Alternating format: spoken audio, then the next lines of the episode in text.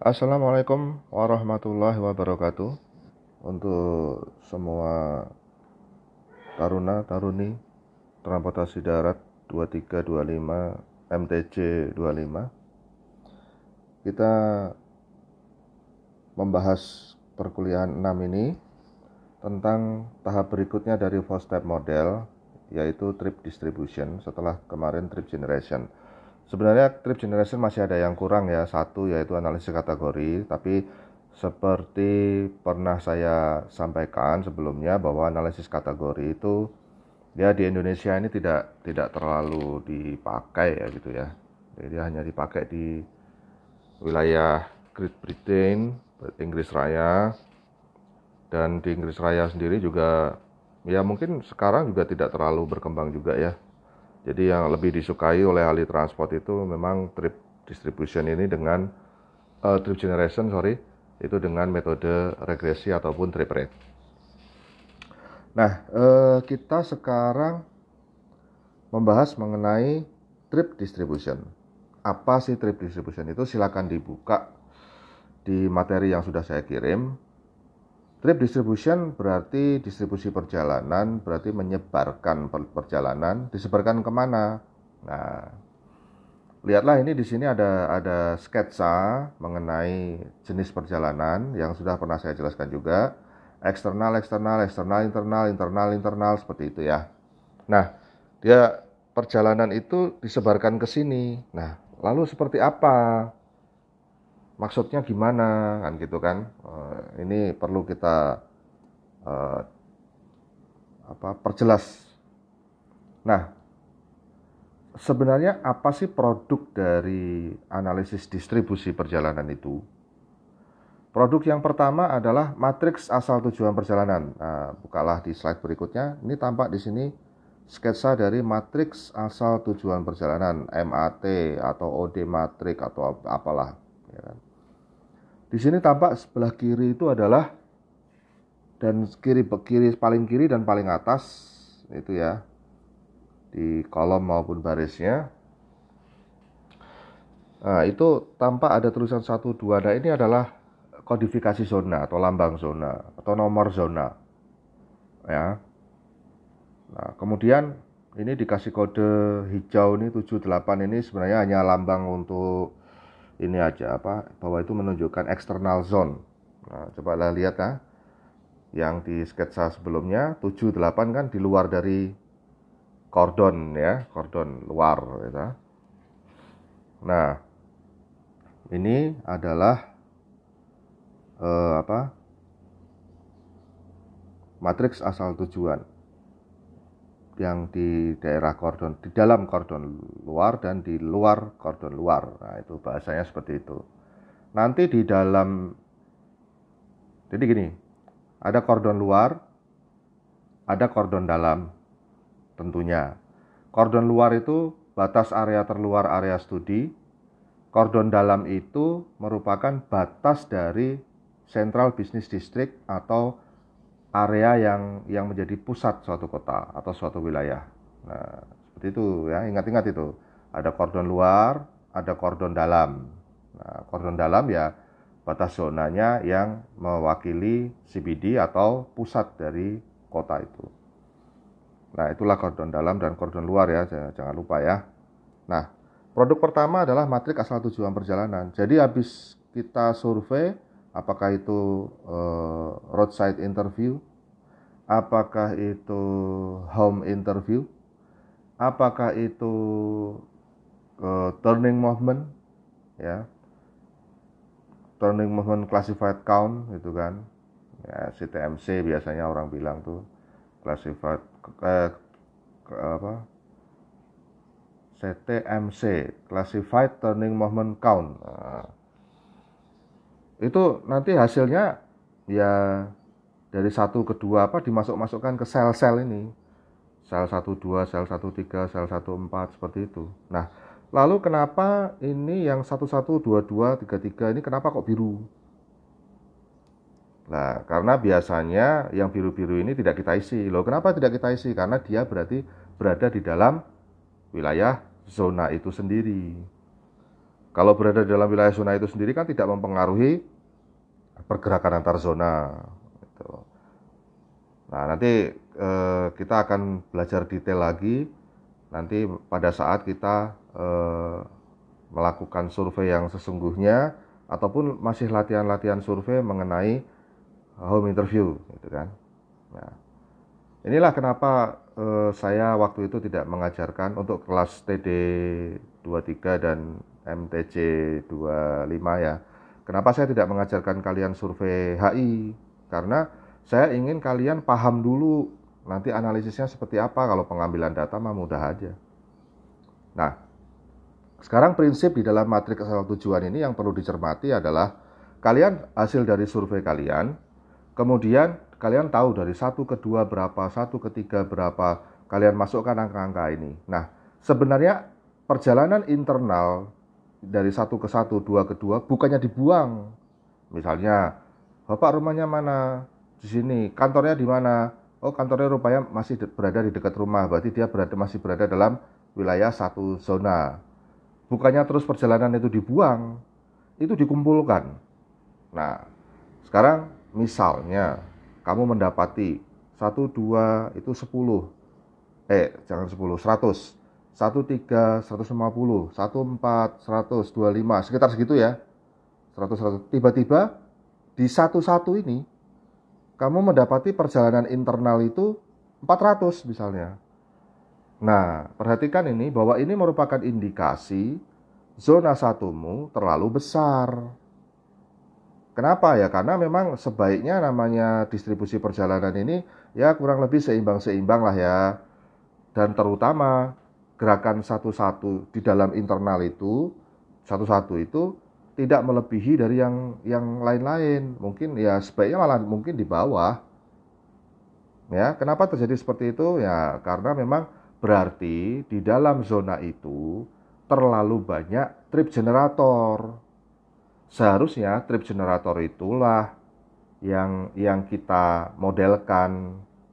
Nah, contohnya ini yang yang di sketsa sebelumnya yang kuning-kuning itulah trip generator. Jadi misalnya berada kalau berada dalam satu wilayah zona, trip generatornya kan ada banyak tuh. Nah, kalau terlalu banyak dan mereka rata-rata juga kuat-kuat, yaitu hasil akhirnya zona internalnya dia perjalanannya tinggi banget. Nah itu berarti harus dipecah. Apakah menjadi dua, apakah menjadi tiga, seperti itu.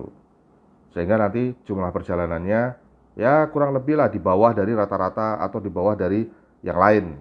Gitu. Jadi misalnya yang lain 100, 100, 100 ya di satu-satu tuh diibaratkan itu Nah, sebenarnya dia bisa antara 60 misalnya, seperti itu, 70 gitu ya. Nah, begitu satu ini dibagi dua, berarti nanti nomor dua menggeser jadi nomor tiga, berarti nomor satu ini ada ada dua, berarti satu dua. Nah, sehingga nanti perjalanan satu-satu tuh mungkin nanti akan mengecil karena sudah dibagi dua. Itu ya ilustrasinya seperti itu. Ini diingat dengan baik ya, karena biasanya eh, peneliti tidak memperhatikan hal ini ya. Yang diperhatikan hanya pasangan antar zona saja. Kenapa seperti itu? Berarti pembuatan batas zona itu berarti kurang kurang pas karena seharusnya batas zona itu benar-benar mengeksplor gitu kan pergerakan. Nah, kalau sebagian besar pergerakan itu berada di dalam zona semua, ya kan berarti tidak terukur nanti di di analisis yang di traffic assignment karena dianggap tidak ada perjalanan keluar zona. Kan repot tuh, bias hasilnya ya kan? Oke? Nah, itu yang perlu diperhatikan dari e, membuat matrik asal tujuan perjalanan kaitannya dengan nanti zona pembuatan zona ya. Nah, berikutnya pro, e, ini di sini saya ilustrasikan ini adalah e, suatu persimpangan dengan matriks asal tujuan perjalanan. Nah, ini ada sketsa dari bukunya Oviartamin yang belum punya silakan uh, itu pinjam di perpustakaan tuh ada banyak banget atau beli bisa juga. Kalau untuk PDF-nya saya masih belum tahu. Coba aja cari ya barangkali ada yang terbaru loh ya. Kalau yang lama saya ada. Kalau mau minta, tidak apa-apa nanti bisa tak kirim. Ya tapi versi lama ya, tapi udah lumayan lah. Versi lama juga kalian juga mungkin juga kagak mudeng kalian, ya. Ya, karena itu harus tekun belajar, ya. Nah, tampak di sini suatu persimpangan. Lihatlah kodenya ada satu, ada kaki satu, kaki dua, tiga, empat. Kemudian eh, dilakukanlah survei gerakan membelok CTMC tadi yang saya maksud. Di situ menghasilkan hmm, apa nih? Ya tu, uh, sur, uh, gerakan ke kiri ke kanan ya dari tiga ya kita lihat dari kaki tiga 70 ke kiri 40 lurus 90 ke kanan ya kan jadi totalnya 200 dan gitu ya nah seperti inilah oke. 40 5 5 ya. Nah kemudian hasil dari survei CTMC ini sudah bisa langsung kita masukkan ke dalam matrik asal tujuan yang di kanan ini yang tadi saya bilang itu ya kan? Di mana posisi total produksi perjalanan atau dilambangkan dengan uh, origin ya. Yang origin OO itu origin kemudian D itu destination yang jadi tarikan uh, jadi kalau kalau di contoh sketsa matrik saya adalah total tarikan perjalanan dengan total produksi perjalanan Nah, di kanan bawah dari matrik itu ada 1600 merupakan penjumlahan dari uh, total OI dan total DD. Nah, ini adalah bentuknya bentuk tertutup jadi memang ke, ke bawah, ke kanan, ke bawah itu sama jumlahnya 1600. Nah, slide berikutnya. Ini juga merupakan produk dari analisis distribusi perjalanan, yaitu tampilan grafis desire line. Nah, seperti ini ya contohnya ada berbagai macam kreativitas mas silakan. Nah, eh, sehubungan ini kita sudah masuk pada eh, distribusi perjalanan berarti kita sudah bicara mengenai lokasi. Karena itu saya nanti juga akan menyampaikan ke kalian contoh-contoh kreativitas sketsa peta, bagaimana kita mensketsa suatu area kita sehingga nanti juga mendukung untuk pembuatan uh, tampilan grafis di share line ini gitu ya. Jadi tidak harus peta Google, tidak. Mungkin sketsa-sketsa yang sifatnya melambangkan saja, boleh-boleh saja ya. Ini adalah contoh sketsa desire line untuk Kota Madia Bandung. Ya, selanjutnya. Nah, sekarang kita saya kan sudah pernah bilang bahwa uh, four step model namanya juga step berarti ada langkah-langkahnya dan langkah-langkah itu saling berhubungan. Lalu apa hubungan antara trip generation dengan trip distribution? Nah, perhatikan ini ada step-stepnya. Nah, tahun 2020, lihatlah ini tahun 2020 di mana kita sudah menen, sudah sudah bisa e, menemukan jumlah perjalanan ya dari survei ya kan. Kemudian variabel yang berpengaruh misalnya jumlah penduduk, kita sudah tahu jumlah penduduknya berapa dan kita sudah memiliki persamaan regresi kan itu ya yang tahap-tahap awal yang yang dilakukan dalam four model. Kita sudah punya persamaan regresi Y sama dengan A plus BX seperti itu. Nah, kemudian pada saat tahun 2025, nah ini perhatikan ya, pada ta eh, pada saat tahun 2020 kegiatan kita di trip distribution ya ya jumlah ini jumlah perjalanan ini ya udah kita bagi-bagi sesuai dengan eh, apa pertanyaan kita, Bapak rumahnya mana, mau ke mana, identifikasi zonanya ketahuan, ya udah masukkan total ada berapa. Itu di tahun 2020 untuk yang terkait dengan trip distribution. Jadi secara manual mengisi sel-sel di dalam matrik asal tujuan perjalanan.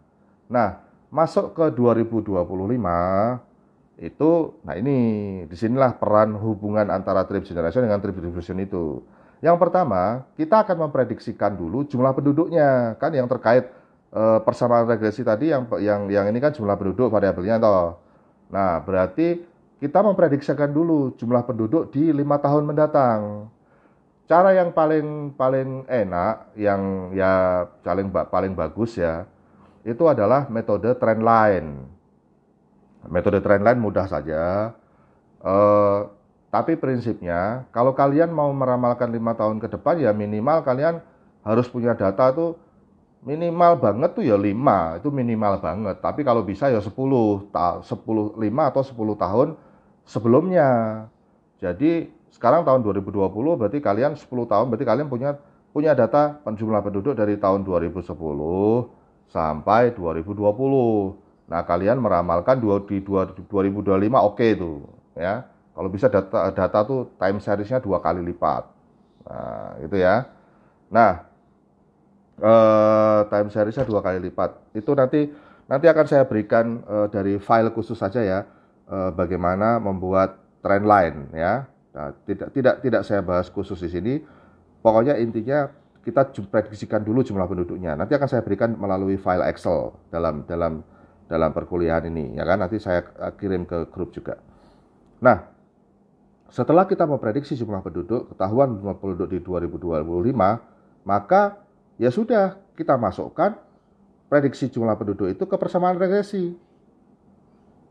Y sama dengan A plus BX. Nah, X-nya itu adalah jumlah penduduk. Masukkan X-nya ke situ, ketemulah Y-nya. Ya kan? X-nya ketemu, Y-nya ketemu. Ya kan? Nah, jumlah perjalanannya ketemu.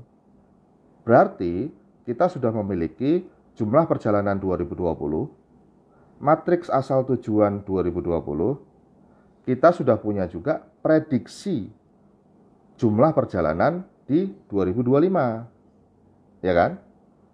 Nah, setelah itu yang kita lakukan adalah memprediksi jumlah perjalanan ya prediksi jumlah perjalanan tadi udah udah udah udah ketemu dan kemudian menyebarkan jadi prediksi jumlah perjalanan tersebut kita sebarkan ke dalam metode ke, ke dalam MAT dengan metode terpilih sesuai kondisi. Nah, ini ada ada saya sampaikan metode terpilih sesuai kondisi. Maksudnya gimana?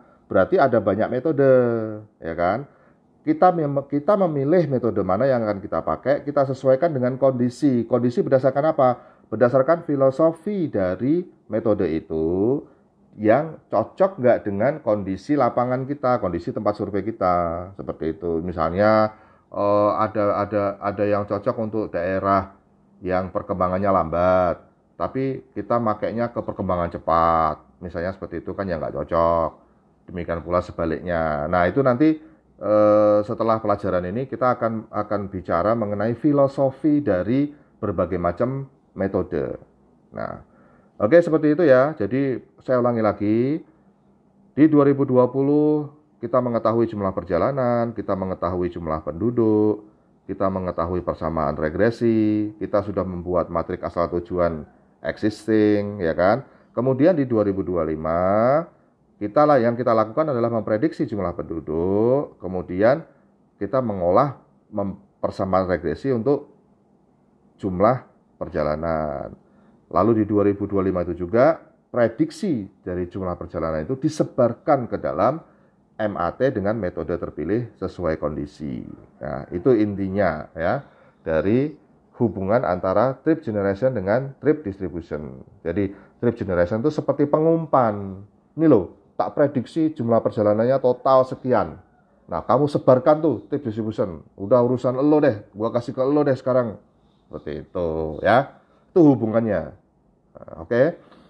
Nah, selanjutnya bicara mengenai metode, maka Uh, ini adalah yang berikutnya metode untuk mendapatkan matrik asal tujuan. Kita bahas satu persatu. Metode MAT ada ada dua, yaitu metode konvensional dan metode tidak konvensional. Nah ini ada catatan-catatan di sini ada existing, ada peramalan nanti kita bahas. Kita bahas dulu metode konvensional. Metode konvensional ada dua, yaitu metode langsung dan metode tidak langsung. Yang metode langsung itu adalah wawancara di tepi jalan, wawancara rumah tangga, metode bendera, foto udara, mengikuti mobil dan lain sebagainya. Nah, seperti yang tadi saya contohkan uh, survei CTMC di persimpangan, kemudian di sebelahnya langsung kita bisa dapat matrik asal tujuan kan? Nah, itu maksudnya disebut metode langsung. Demikian pula dengan uh, kali kita melakukan wawancara, baik itu di rumah maupun di tepi jalan, langsung bisa kita dapatkan matrik asal tujuan berarti merupakan MAT existing OD matrik existing ya seperti itu yang kedua dari metode konvensional ini adalah metode tidak langsung nah metode tidak langsung ini ada dua juga yaitu metode analogi dan metode sintesis Nah, metode analogi itu ada tiga tanpa batasan dengan satu batasan dengan dua batasan ada seragam, batasan bangkitan, batasan tarikan, rata-rata, fratar, Detroit, furnace, ya, oke lah ini ya. Kemudian metode sintesis yaitu intinya di sini adalah grafik gravity, ya. Gravity itu dia menganalogikan transportasi itu seperti hukum gravitasi, ya kan? Hukum gravitasi dia eh, mana yang kuat, eh, berapa seberapa kuatnya itu tergantung dari eh, jarak, hambatan, besaran, tarikan dan sebagainya. Seperti itulah ya. Nah, kemudian yang e, metode tidak konvensional. Di metode tidak konvensional ini, pengolahannya intinya adalah model model distrib distribution itu berdasarkan informasi dari arus lalu lintas. Nah, kalian masih ingat kan dulu pernah saya bilang, apa sih, kenapa sih kita pakai four step model? Karena untuk memprediksi volume lalu lintas di ruas jalan. Nah, Berarti kan hasil akhirnya kan volume lalu lintas ruas jalan. Nah, kalau metode tidak konvensional ini ya udah sih kalau memang hasilnya eh, volume lalu lintas ya modelnya dihitung aja dari dari apa informasi arus lalu lintasnya. Kita TC di sini, TC di sana, habis itu kita bikin satu algoritma matematik, contohnya di sini estimasi matrik entropi maksimum dan model estimasi kebutuhan transportasi.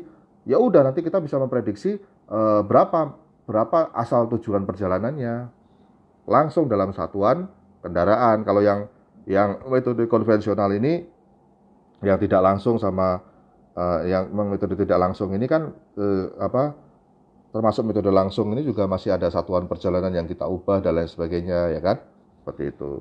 Nah tapi yang di sini sudah langsung memang ya memang kita nyarinya nyarinya volume lalu lintas ya kita berarti menghitung dari volume lalu lintas. Itu nanti akan kita bahas mungkin sebenarnya kalau ini udah pemodelan pemodelan dua ya pemodelan satu ya. Jadi nanti lebih lebih tepatnya di tingkat tiga tapi kalau yang sekarang kita bicara dulu bagaimana mengenai wawancara kemudian bagaimana metode analogi dan bagaimana metode sintesis ya uh, oke okay. Nah, kemudian mengomentari di sini ada tulisan saya ada existing, ada peramalan ya. Yang existing itu ya berarti kan yang yang yang saat ini sedang berlangsung. Kalau yang peramalan ya terkait dengan tadi yang saya jelaskan ada hubungan itu ya. Jadi e, untuk kepentingannya untuk peramalan-peramalan setelah ada peningkatan volume e, bangkitan perjalanan. Nah, ini ada yang kalau yang ini existing, yang yang metode tidak konvensional existing. Nah, artinya kalau kita bicara penggunaan metode tidak konvensional, berarti pada saat kita peramalan akan ada kendala, tapi tetap bisa kita sikapi. Bukan berarti, oh metode tidak konvensional ini nggak bisa dipakai buat peramalan. Oh tidak, tapi ada penyikapan-penyikapannya. Nah kemudian eh, yang metode sintesis bisa untuk existing, bisa untuk peramalan. Ya karena di situ dia kita membahas eh, mengenai gaya daya tarik menarik. Misalnya eh, daya tarik dari suatu zona ini karena banyak pertokoan, berarti banyak lapangan kerja atau banyak apalah segala macam di situ. Contohnya seperti itu ya. Nah, yang berikutnya ini saya akan memberikan contoh yang udah filenya juga nanti saya berikan, yaitu eh, metode untuk metode analogi yang tanpa batasan, yang sifatnya seragam, bagaimana memprosesnya, dan yang dua batasan saya ambil yang rata-rata. Nanti untuk fratar Detroit furnace kalian bisa bisa ambil dari Oviartamin rumus-rumus yang seperti apa, kemudian nanti dibikin uh, dibikin latihan ya. Nah, yang bagus itu nanti kaitannya dengan dengan ini apa? Dengan dengan apa tugas kalian. Nah, tugas kalian itu nanti kita lihat dulu deh nanti perkembangan ke depan gimana. Makanya yang penting kita tunggu dulu tanggal 20 penyerahan hasilnya ya. Itu. Oke. Sekarang kita lihat saja contoh soal. Nah, di sini ada contoh soal untuk faktor pertumbuhan seragam. Nah, ini yang sebelah kiri ini ada matriks asal tujuan perjalanan, kemudian ada jumlah, total bangkitan, total eh, total produksi, total tarikan, total bangkitannya udah oke. Okay. Nah, di sini ada catatan. Dalam sistem tertutup, setiap perjalanan telah tercatat angka perjalanan yang dibuat di suatu zona harus sama dengan angka tarikan ke masing-masing zona. Sistem tertutup ini hanya melibatkan perjalanan internal-internal ya. Jadi yang jadi yang eksternal tidak. Hanya yang internal-internal. Nah, kemudian prediksi tahun mendatang itu diprediksi naik 15%. Tahu dari mana prediksinya ya nggak tahu. Pokoknya uh, semua rata lah. Pokoknya diprediksi tahun tahun mendatang ini naik 15%. Nah, misalnya seperti itu. Sejalan dengan kenaikan uh, total dari kenaikan jumlah penduduk, misalnya seperti itu. Ya udah, setiap sel ini kita kalikan 15%. Jadi deh. Seperti itu doang. Sederhana, ya. Nah, kemudian kita ya, presentasi yang yang berikutnya yang yang ini adalah yang metode faktor rata-rata. Nah, perhatikan. Di sini ada namanya iterasi. Nah, ini lihatlah existing tadi masih sama ya. Zona 1 terdapat 125 rumah tangga dengan produksi perjalanan total 793 ya. Kemudian berarti satu rumah tangga memproduksi 793 dibagi 125 6,34 perjalanan. Bila diramalkan jumlah rumah tangga meningkat 312, maka produksi perjalanan total menjadi 312 kali 6,344 terus 1979 berarti pertumbuhannya adalah 1979 dibagi 793 2,4 atau 2,5 kali. Ya, ya kan? Kemudian tabel kita membuat tabel faktor pertumbuhan. Nah dari situlah nanti kita masuk ke sini. Di situ itu nanti eh, apa ke di iterasi ke satu. Nah, ya coba. Di iterasi ke satu itu di situ tampak eh, pertama kan masih existing ya kemudian kita di sini ada target naiknya naiknya eh, 2, sekian kali tadi yang tadi ya 2,5 kali tadi target lihatlah target yang sell O target. Nah, ini ini kita hitung yang tadi. Kemudian nanti ini akan disesuaikan dengan faktor iterasi. Untuk lebih jelasnya kalian bisa pelajari nanti langsung di file Excel ya. Bisa kok mudah aja. Nah, pola seperti ini itu nanti akan e, kalian teruskan untuk menghitung bagaimana dengan metode Fratar, Furness dan Detroit. E, kita nanti juga akan bahas itu secara detail, tapi cobalah kalian mulai latihan ini kan matrik asal tujuan tadi sudah dengan metode faktor pertumbuhan seragam. Lalu ada metode faktor rata-rata. Cobalah bikin dengan metode Fratar seperti apa, Furnace seperti apa, Detroit seperti apa. Aturan-aturannya ada.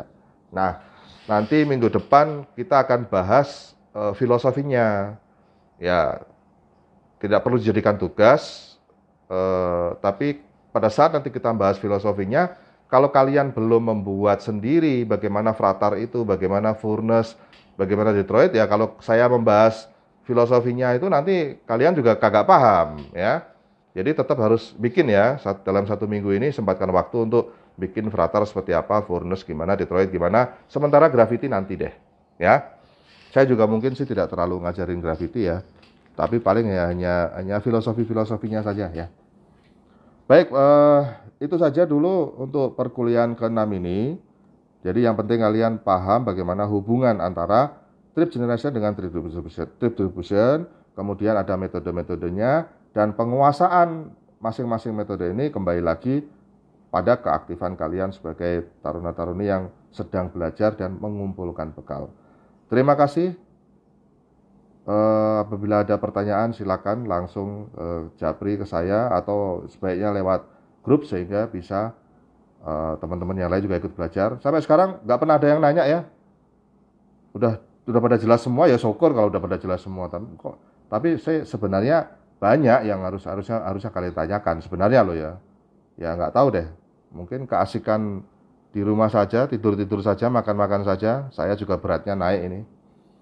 Ya, e, mudah-mudahan bermanfaat. Jaga diri baik-baik, jaga kesehatan. Salam untuk keluarga di rumah.